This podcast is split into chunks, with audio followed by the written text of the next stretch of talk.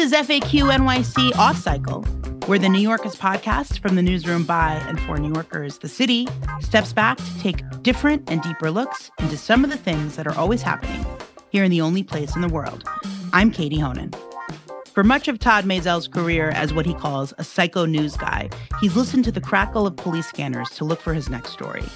That sound could now vanish as the New York City Police Department has moved to encrypt its communications on all of its channels by the fall of 2024. Todd is semi retired and not chasing fires and murders around New York City anymore, but he knows how important it is for the public that's the reporters, the photographers, and even the violence interrupters to have access to these crucial communications. He wrote a bombshell series for AM New York recently that laid out the consequences of the NYPD's change. And in 2019, he put it simply How will you know if there's news if the NYPD decides that they don't want you to know? You're not gonna know. So, Todd joins us here today to talk about this. Todd, I really thank you for joining us and, and really shining a light. You've kind of been the main person ringing the bell, sounding the alarm on this. So, um, I just want to, you know, just take it back real quickly. When did you first hear the rumors and rumblings about the NYPD's move to encrypt its radio communications? Well, I, I first heard about this back in 2019. And I I originally found out that uh, that they were getting new radios, and they were spending uh, upwards of half a billion dollars on that. Um, to this day, I think that they've spent close to a billion dollars on communications alone. That's a huge number. They they don't tell you what they spend that money on. They just keep it secret. But what I found out back in 2019 was that they planned to do this. And so I went to an interview with then Commissioner James O'Neill. And I was with a Newsday reporter, and he did his interview, and I was the photographer. And at the end of the interview, I said to him, What are you doing about encryption? And are you including the uh, press in that? And he laughed at me. And he said, and he said, what are you, Columbo? And he said, why don't you ask DCPI about this? So I asked DCPI. They wouldn't talk to me. They wouldn't tell me. They wouldn't share any information with me. And I started probing around. I started talking to the radio experts, and they were telling me it could be a couple of years out. And I said, well, this is the time to start talking about it. Um, so I finally got one police official to say, the radios will go dark, you will hear nothing. And that's when I had my first story in December of 2019. Yeah. And I didn't get much reaction out of the rest of the media or the public. And then I wrote a second story and then I wrote a third. And one news outlet wrote a story interviewing John Miller. John Miller, who was the deputy commissioner at the time, said, Oh, don't worry. Don't worry. We're going to include you. Everything will be fine. I didn't believe him. Uh, I don't believe him to this day. I, finally, we have encryption. We have six precincts that are encrypted. And I asked John Miller, John, what happened? You said that we would be included. We're not. One of the things that um, you know, I thought that was so good in your story because I know the the media and police relations, you know, former Commissioner O'Neill laughing at you, that might give some example of how they sometimes view the press um, combative and and just generally not helpful. Uh, that's sometimes my um, relationship with DCPI, although I don't deal with them as much anymore. Um, but I know in your story, you kind of point out it's not just, you know, it's not just the psycho news guy driving around or whoever trying to get stuff. It's violence interrupters. And I also wanted to ask, how does this affect, you know, volunteer ambulance corps or even um, the way that they interact with the EMTs? It's an, I know that was a big issue during 9-11 that you had the fire department and the radio and, and the NYPD on different radio channels. How do the non-journalists actually how does this actually hurt them in terms of the work that they do and just even the general public? I mean we can argue about whether citizen is is actually a beneficial app for people but they are also are affected too. So if you want to just talk a little bit about how the non-media people that DCPI can't laugh at will be hurt by this? I think that it's essential for the public to know what goes on in their city. I think that it's important for people to know when there's a shooting in their community. Maybe they should stay in the house. Um, there's a toxic fire near their house. Maybe they should want to know that. And maybe they want to stay in, close their windows. Maybe they don't want to be near it. Maybe they want to get out of the neighborhood for that matter. Uh, a building collapse, a, a major fire. Um, they should know. Citizen helps with that. Um, the on 9-11, the uh, emergency services would have been helpless without volunteers that who showed up that day. I showed up. I carried two firefighters out of there. We we are needed. The public needs to know what is going on in their city so that they can assist first responders if need be, or to be knowing not to be near a certain situation. I think it's very important. I think it's a real danger to the public not to have real time news. I think delays would be real significant to not only news operations trying to report breaking news, but to the public who really need to know what's happening around them in real time. Um, you know, in reading what you wrote, you in AM New York, a lot of the people who you spoke to said basically um, how crucial it is to hear the radios. Obviously, you're chasing it. Um, I uh, was a big Tabloid Wars fan, so we saw your work in action, listening to the radios, getting to the scene.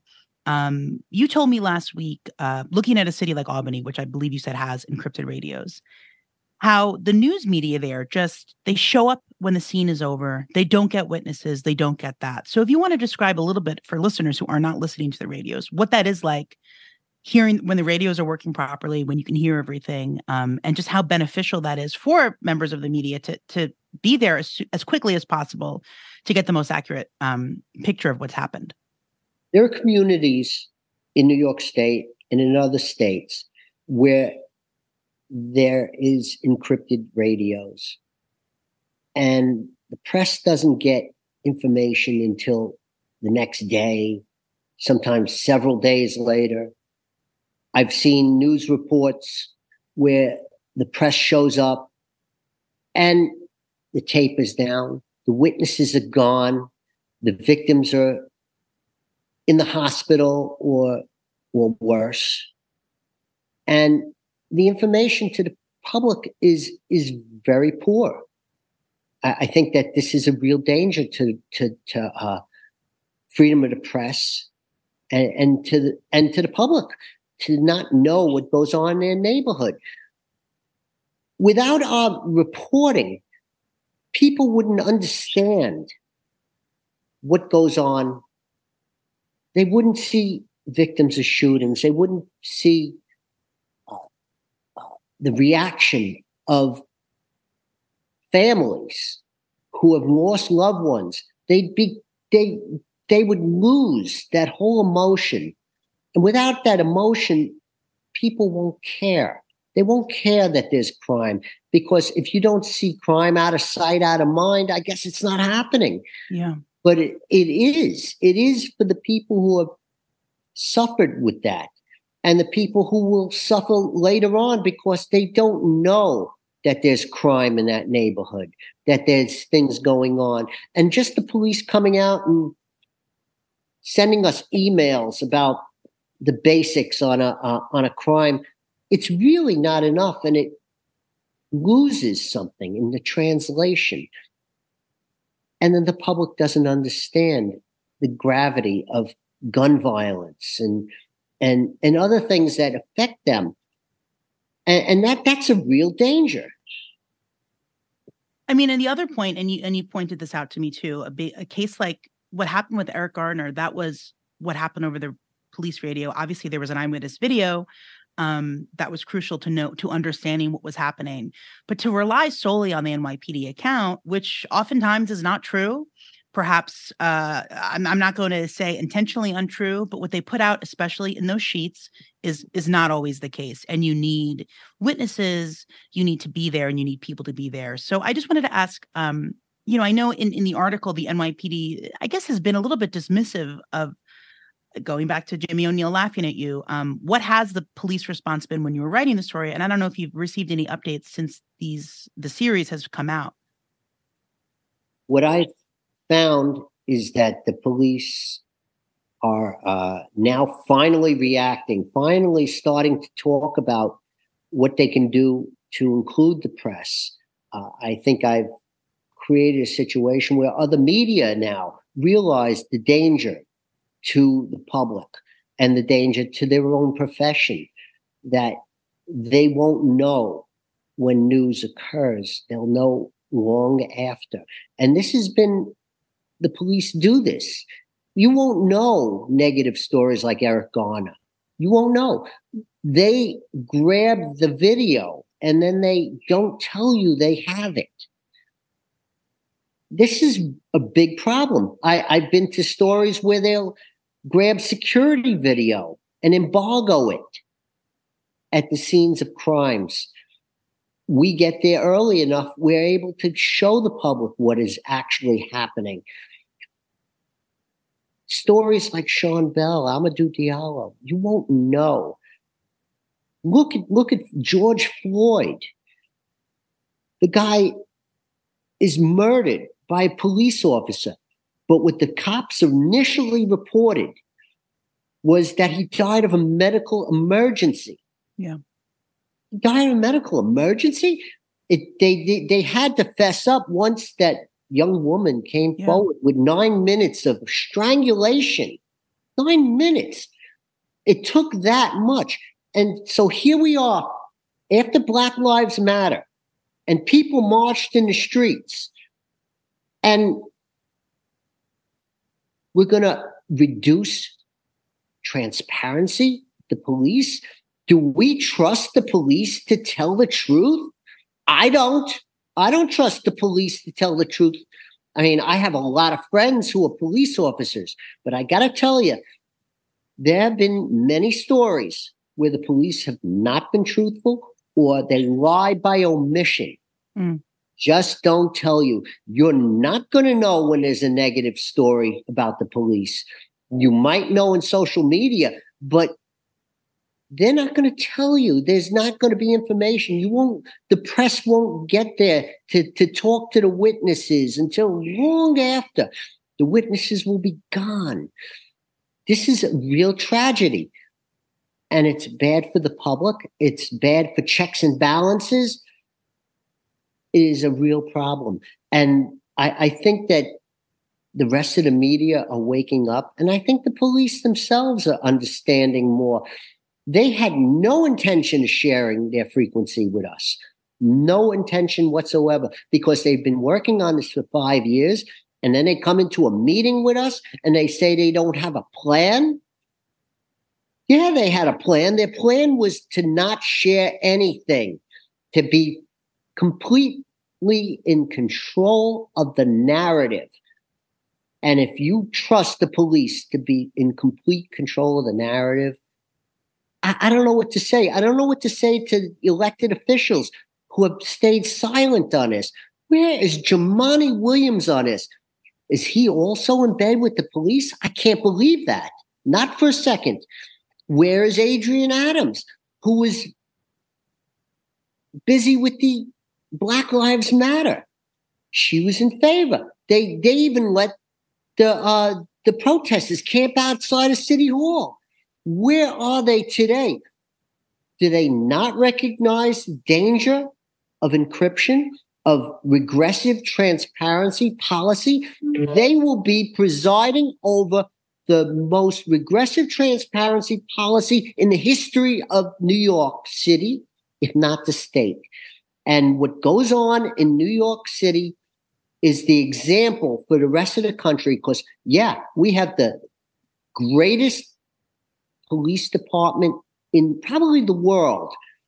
And we are the example for everybody. And if they are allowed to hide and and be the secret police, and that's what they are, because they they they did intend to encrypt their radios without giving any access. I've tried to foil them, 10 foils. They rejected, saying it's secret, it's secret. They wouldn't share whether or not they had a competitive bid on a half a billion dollar contract. They wouldn't share any details. You know what? I don't trust them. And anybody that does, I, I, I don't know what to say to them.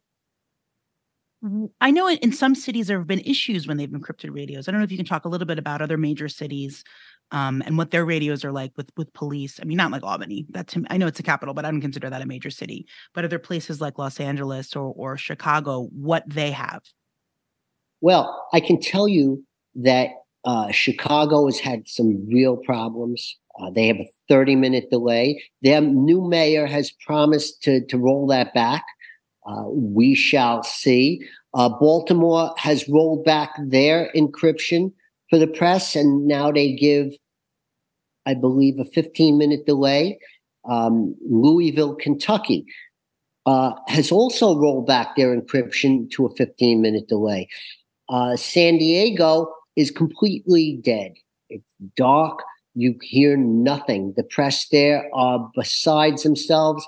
Um, it has spurred legislation in the state Senate in California to stop encryption, to roll back encryption. Palo Alto has completely rolled back their encryption. The uh, California Highway Patrol uh, is not encrypting uh, because they understand that the press and the public need to know what is going on with what they do. And we have to not hide it. That we have to not hide for safety reasons of the public, but also for checks and balances. And, and that's important. Anybody that remembers, for example, the West Indian Day Parade, if you listen to the radio, you hear racist comments. We shouldn't hide this. We need to know. We need to know what our police officers are thinking. Because if we stop them and and intervene when they are making racist comments over the radio, we can probably stop them from abuse. And I've seen abuse. I've intervened in abuse. I have showed up to scenes and I've seen in one case a burglary suspect being beaten up by the cops. And I walked into the middle of it and I flashed my flash and I took a picture and they stopped what they were doing. I saw a police captain beating a handcuffed suspect with his gun. And I stopped him. I've seen other things.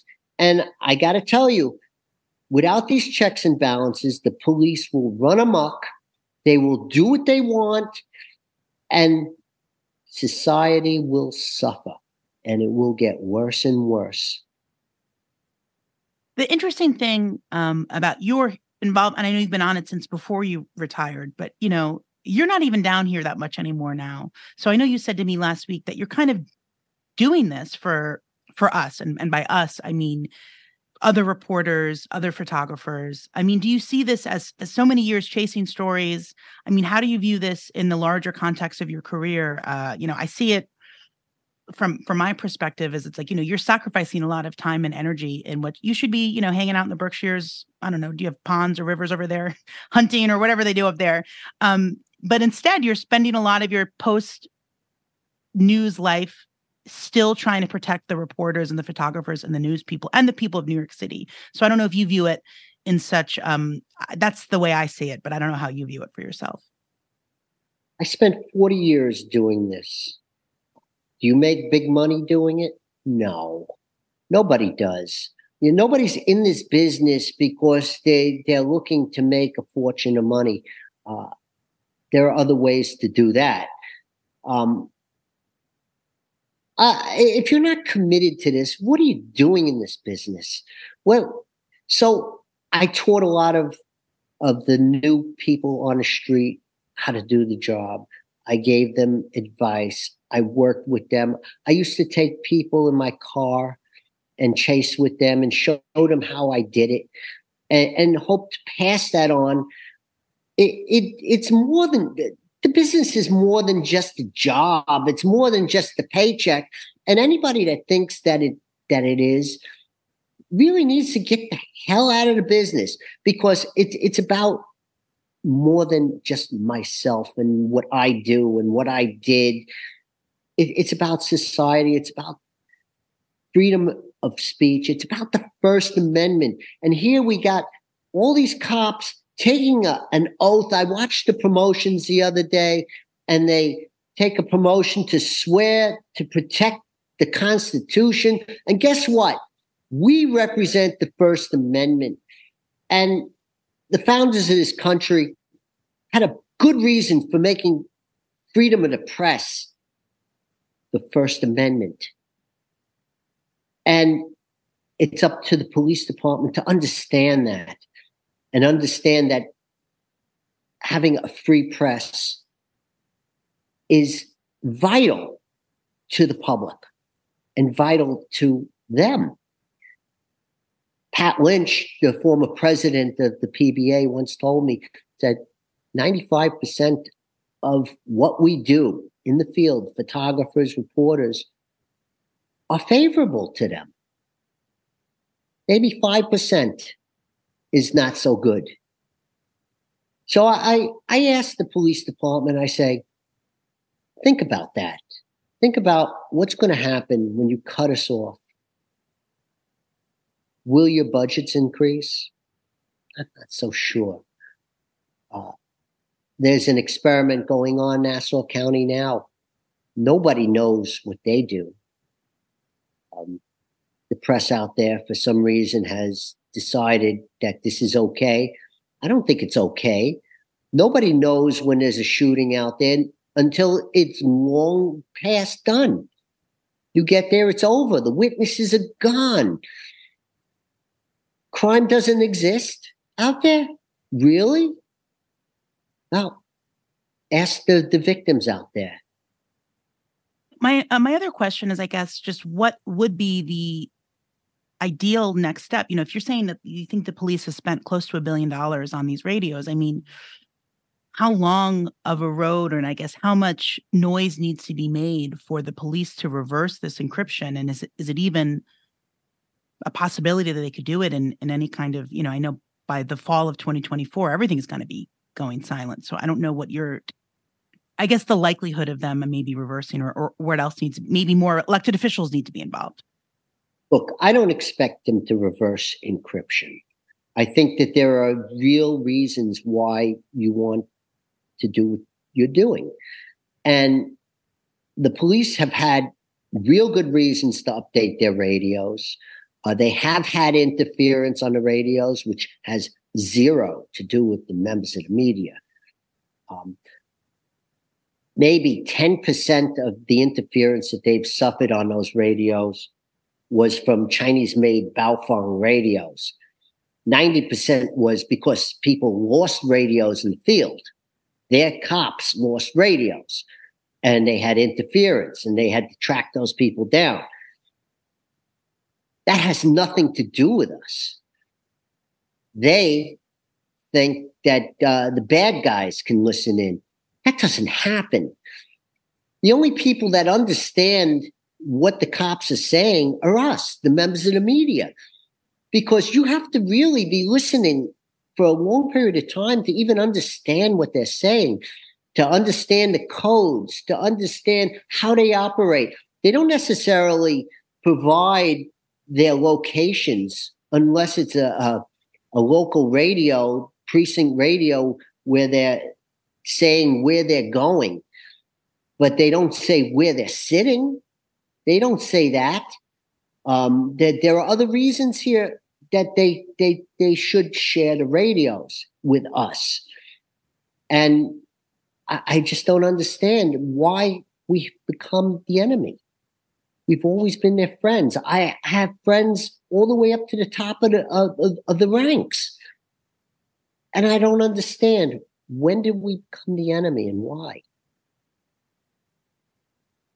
And just officially, I mean, what has been the official reason that the, I guess, just updating radios, or is it privacy, or I mean, are they still saying? I know a lot of times when the NYPD does peculiar things, they throw down, well, you know, safety, 9/11, we have to protect everybody. Um, but I don't know what what that line, official line, has really been. Well, I can tell you that the official line has been a bunch of bull, and and, and that's the truth. They can't handle the truth, of course um, they will throw out to us that, well, people have interfered with the radios. False, has nothing to do with the press. Um, they claim that there's privacy. Yes, the privacy of the victims. They do not put over private information. They don't put over names or anything. Every one of them has a police department issued phone. How could they say that? They don't do that. Even the fire department has what they call a mixer off. When they have private information they need to broadcast, they hit a mixer off on their radio, and all the private information is private. It's secret. And, and that was part of what the federal government was saying that they wanted the police departments to not broadcast to the public private information. I understand that. They don't have to put private information over, and they have not been doing that. So, what is their excuse? They don't want us to show up so early and take pictures of what's going on. Let me tell you, they have used my pictures in a number of situations to, to bolster their cases against criminals. I don't want to hear that they that I'm some sort of interference. I've never interfered with them. I'm a fly in the wall when I can be. I'm there to document what they're doing. And I'm good for them. I've always been good for them. And so are my colleagues. They, we are good for them. We show them doing a great job. And 90%, 95, maybe more, percent of the time, they do a great job. They're professionals. And sometimes they're not. And I've had to tell cops who have said to me, Hey, no pictures, no pictures. And I say to them, make sure that your, your uh, camera is on and say it again. And I had one sergeant turn around to him and say, shut up. Yeah, now that they have the body cams. Now that they have the body cams, that's right. And uh, they're they're pretty slow to share that with us. Mayor Adams had said that they would, you know, give body cam footage easily, which I don't believe. Yeah, right. I'm sure his his like, the NYPD foils, right? yeah, like a information request. Yeah, right. Okay, yeah. Every time they deny it, or or or they say, "Oh, well, it's it's for a, a criminal case, we have to hold on to it." Yeah, okay. There, there's no transparency here. That's what they're looking for. They're looking to control the narrative and and reduce the transparency. And you've got a progressive city council who is presiding over this. And I say, what are you guys doing? One final question, and you know, I mean, you could have the last word on this, and maybe could be a real warning. Not that this whole conversation hasn't been, but my colleague Reuven Blau at, at the city, he broke the story about the, how the Department of Correction would no longer release when uh, a detainee died on Rikers Island and in city jails. Um, I think the commissioner said that it was, um, you know, not respectful to the families, even though we never get that information before the families. It seemed like to quote you, a lot of bull as a reason for that. But between that and between what's happening with the radio encryption, I mean, what is your warning, whether it be for any listeners? I know people from the city council listen to this. What's the message you want to get across about how you said this is a regressive transparency and it's and it's in the police and it seems to be in a lot of law enforcement agencies. So I guess what is that final message that you want to get across to the people who maybe have the power who can do something to change this? It's our elected officials who have the ability to change and to rein this in. They have the, the city council has the ability to, to, to stop them from doing this, from stopping encryption. But every year they go into a budget hearing and they go ahead and they say, oh, take the money. Here's a couple hundred million dollars uh, for communications. But they don't seem to understand what they're making this budget for. They don't understand what, what the police are doing with it. They, they know that they're using it for radios and communications is very important. And I don't say that the, that the police shouldn't have new radios. They should. They should have the most modern technology. But at the same time, if it results in a regressive transparency policy, elected officials better start thinking about what they're doing here, that they're creating what I say is the secret police. And it's up to elected officials to step up and start questioning this. And I'll tell you this if they think that I'm going to stop and others are going to stop talking about this all the way up to next year, they're mistaken. This is not going away. They need to, to, to, to negotiate in good faith. They lied to us. They said that there wouldn't be any encryption until 2024. We now have six precincts that are encrypted. Was it a test? Well, I can tell you that the 8884 precinct were tested previously. This is not a test. This is real. This is real time transparency regression. And it's got to stop here and now. And it has to be open to media. They are not a private organization. They serve us. They serve the public. And they forgot. Todd Maisel, thank you so much for speaking with me, but also obviously for your work on this. You've been really ahead of this for a long time. And um, I know a lot of media picked it up after you wrote about it. And I hope that the elected officials kind of follow suit. Thank you. Thank you, Katie. Thank you for giving this the, the proper attention. FAQ. This has been FAQ NYC. We're part of The City, a nonprofit, nonpartisan newsroom dedicated to hard hitting reporting that serves the people of New York. Our work is freely available to everyone at thecity.nyc and is supported by listeners and readers like you. Go to thecity.nyc slash give if you'd like to pitch in. We are an affiliate of NYU's McSilver Institute for Poverty Policy and Research and a proud member of the Brick House Cooperative of independent journalists, critics, and artists. Find it all at popula.com. Our host today was me, Katie Honan. Our engineer was Adam Kamara, and Harry Siegel is our executive producer. Thank you so much to our guest, Todd Maisel, and thank you, listener, for joining us and making it this far. Stay cool and stay safe, and we'll see you next time.